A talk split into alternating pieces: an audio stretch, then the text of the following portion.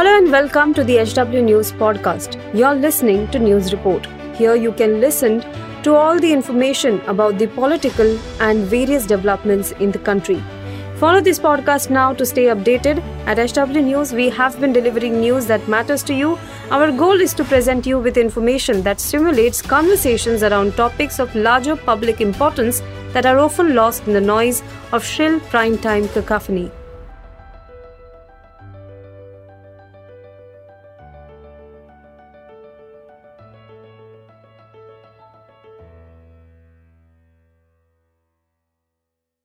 भारतीय भूवैज्ञानिक सर्वेक्षण द्वारा इस सप्ताह जम्मू कश्मीर में लिथियम के विशाल भंडार पाए जाने की घोषणा की गई है।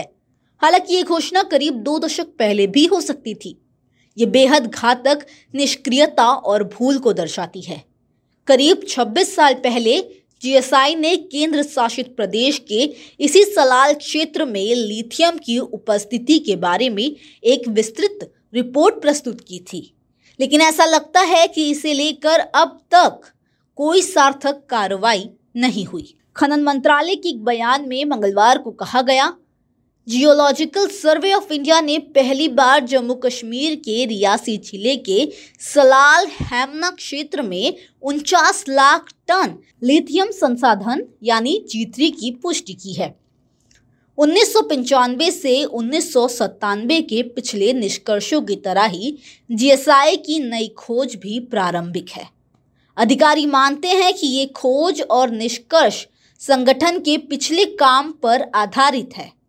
GSI की 1997 की रिपोर्ट में कहा गया, निरंतर लिथियम की वैल्यू और कई स्थानों पर व्यापक बॉक्साइट कॉलम की उपस्थिति को देखते हुए लिथियम की संभावना आशाजनक प्रतीत होती है। रिपोर्ट्स के अनुसार इस खोज को आगे बढ़ाने के लिए कोई कोशिश नहीं की गई।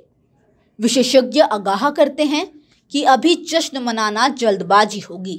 खनिज संसाधनों के लिए संयुक्त राष्ट्र फ्रेमवर्क क्वालिफिकेशन के अनुसार खोज के 4 चरण हैं। GSI के निष्कर्ष वर्तमान में दूसरे स्तर पर हैं, 2 और स्तर बाकी हैं।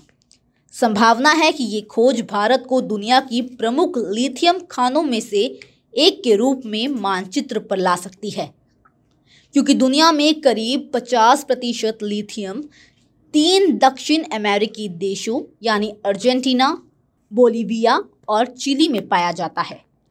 ये खोज हल्की धातुओं के आयात पर भारत की निर्भरता को समाप्त कर सकती है और चिकित्सा, बुनियादी ढांचे जैसी अन्य प्रमुख क्षेत्रों को बढ़ावा देने के अलावा इलेक्ट्रिक वाहनों पर स्विच करने की देश की महत्वाकांक्षी योजना में सहायता कर सकती है। विशेषज्ञों का कहना है कि बैटरी, मोबाइल फ़ोन, लैपटॉप और डिजिटल कैमरा के अलावा लिथियम का उपयोग बाइपोलर डिसऑर्डर के इलाज के लिए भी किया जा सकता है। सलाल में स्थानीय लोगों को उम्मीद है कि इस खोज से गांव का भाग्य बदल सकता है। कई ग्रामीणों को चट्टानों को ले जाते हुए और उन्हें एक बड़ी संपत्ति के रूप में प्रदर्शित करते देखा जाता है, जो क्षेत्र में बेरोजगारी को समाप्त कर सकता है। एक ग्रामीण ने कहा कि ये साधारण पत्थर नहीं है, ये गांव की तकदीर बदल देंगे। ये पत्थर रियासी की तकदीर बदल देंगे।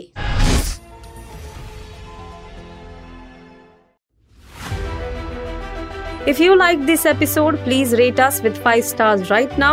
HW News podcasts are available on BingePods and all other audio platforms. Also, don't miss to check out Editorial with Sujit Nair from the House of HW News podcast, and we are sure you will love it too.